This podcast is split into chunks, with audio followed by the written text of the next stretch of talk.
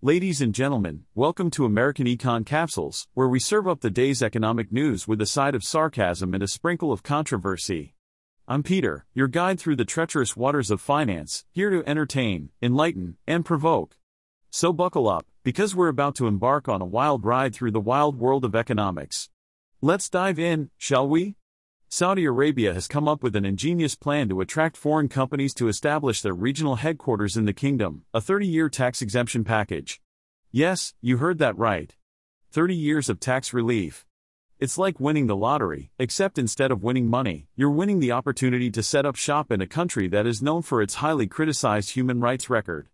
But hey, who needs human rights when you have a 0% corporate tax rate for three decades? I mean, who needs freedom of speech, freedom of the press, or any other basic human rights when you can save a few bucks on taxes, right? The Saudi Ministry of Investment, in coordination with the Ministry of Finance and the Zakat, Tax, and Customs Authority, made the announcement, stating that the tax incentive package is part of the Regional Headquarters RHQ program. The program aims to attract multinational companies, MNCs, to establish their RHQ in Saudi Arabia and position the kingdom as the leading commercial and investment hub in the MENA region. Because if there's one thing that screams commercial and investment hub, it's a country that doesn't tax its corporations. Now, you might be wondering why Saudi Arabia is so desperate to attract foreign companies. Well, it all started in February 2021 when the kingdom declared that any foreign company that didn't have its regional headquarters in Saudi Arabia by the start of 2024 would be barred from doing business with state entities. Talk about a controversial ultimatum. Investors and expat workers were left stunned, with many seeing it as a direct attack on Dubai, the commercial capital of the United Arab Emirates. But fear not, dear readers. Saudi Arabia has assured us that everything will be just fine. They have even announced that seven international K 12 schools will be opening in the kingdom to cater to the families of expat workers.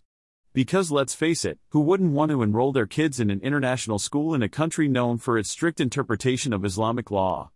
Despite these efforts, many foreign investors are still skeptical about Saudi Arabia's ability to attract foreign talent.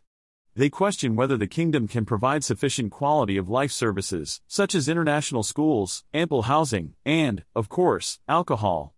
Yes, alcohol, the elixir of life for expats in the region. Unfortunately, it's currently illegal in Saudi Arabia.